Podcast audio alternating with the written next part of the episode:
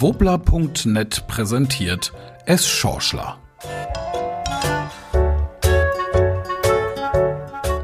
Wenn dir die Zeitumstellung richtig auf den Zeiger geht.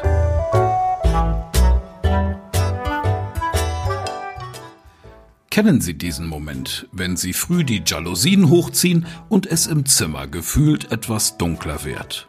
Fürs Schorschler immer wieder ein furchtbarer Moment.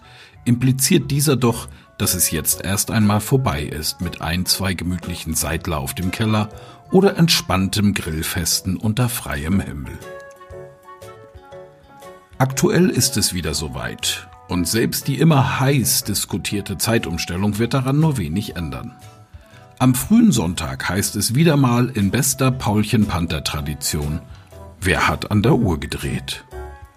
In der Nacht vom 24. auf den 25. Oktober werden die Zeiger von Sommer auf Winterzeit gerückt.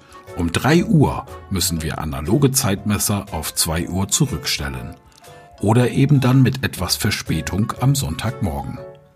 Diese Nacht der Nächte wird also wieder mal eine Stunde länger. Ab diesem Moment ist es morgens früher hell und abends leider auch wieder früher dunkel. Vielleicht zum letzten Mal, denn wir erinnern uns.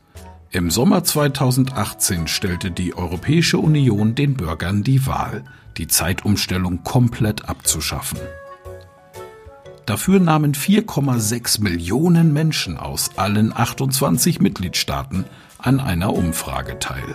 Das Ergebnis 84 Prozent der Befragten sprachen sich dafür aus, dass die Zeitumstellung nicht mehr zeitgemäß sei. Die meisten zogen die Sommerzeit der Winterzeit vor. Im März 2019 beschloss dann das Europäische Parlament, die Zeitumstellung ab 2021 abzuschaffen. Allerdings, jeder Mitgliedstaat solle selbst entscheiden, ob er die Sommer- oder die Winterzeit behalten möchte. Doch die Zeit hat uns förmlich überholt. Aktuell haben wir in Europa und rund um den Globus ganz andere Herausforderungen und Probleme zu bewältigen. Da muss die Geschichte mit der Uhr verständlicherweise erst einmal zurückgestellt werden im wahrsten Sinne des Wortes. Die EU hat aktuell zumindest noch keine weiteren Pläne veröffentlicht. Der Biorhythmus der unfassbar feinfühligen, die angeblich wochenlang mit dieser geschenkten oder geraubten Stunde zu kämpfen haben, wird also möglicherweise auch im kommenden Jahr noch einmal auf eine harte Probe gestellt.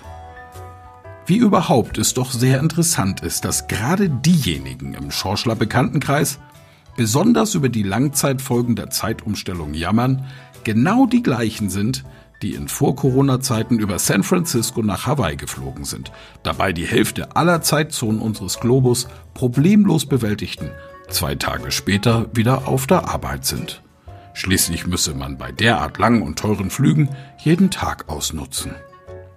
Und nach Corona doch gerne auch mal Neuseeland und Australien besuchen. Diese Weltenbummler und Zeitreisenden jammern also nachhaltig über dieses vermaledeite Stündchen. Plus oder Minus. Was der Kopf nicht alles mit uns machen kann. Vor allem dann, wenn man das Hirn darin nicht sinnvoll nutzt.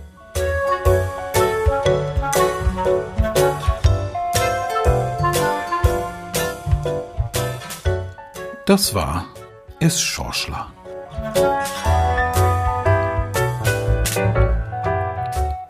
Eine Produktion von wobler.net, gesprochen von Michael Ehlers.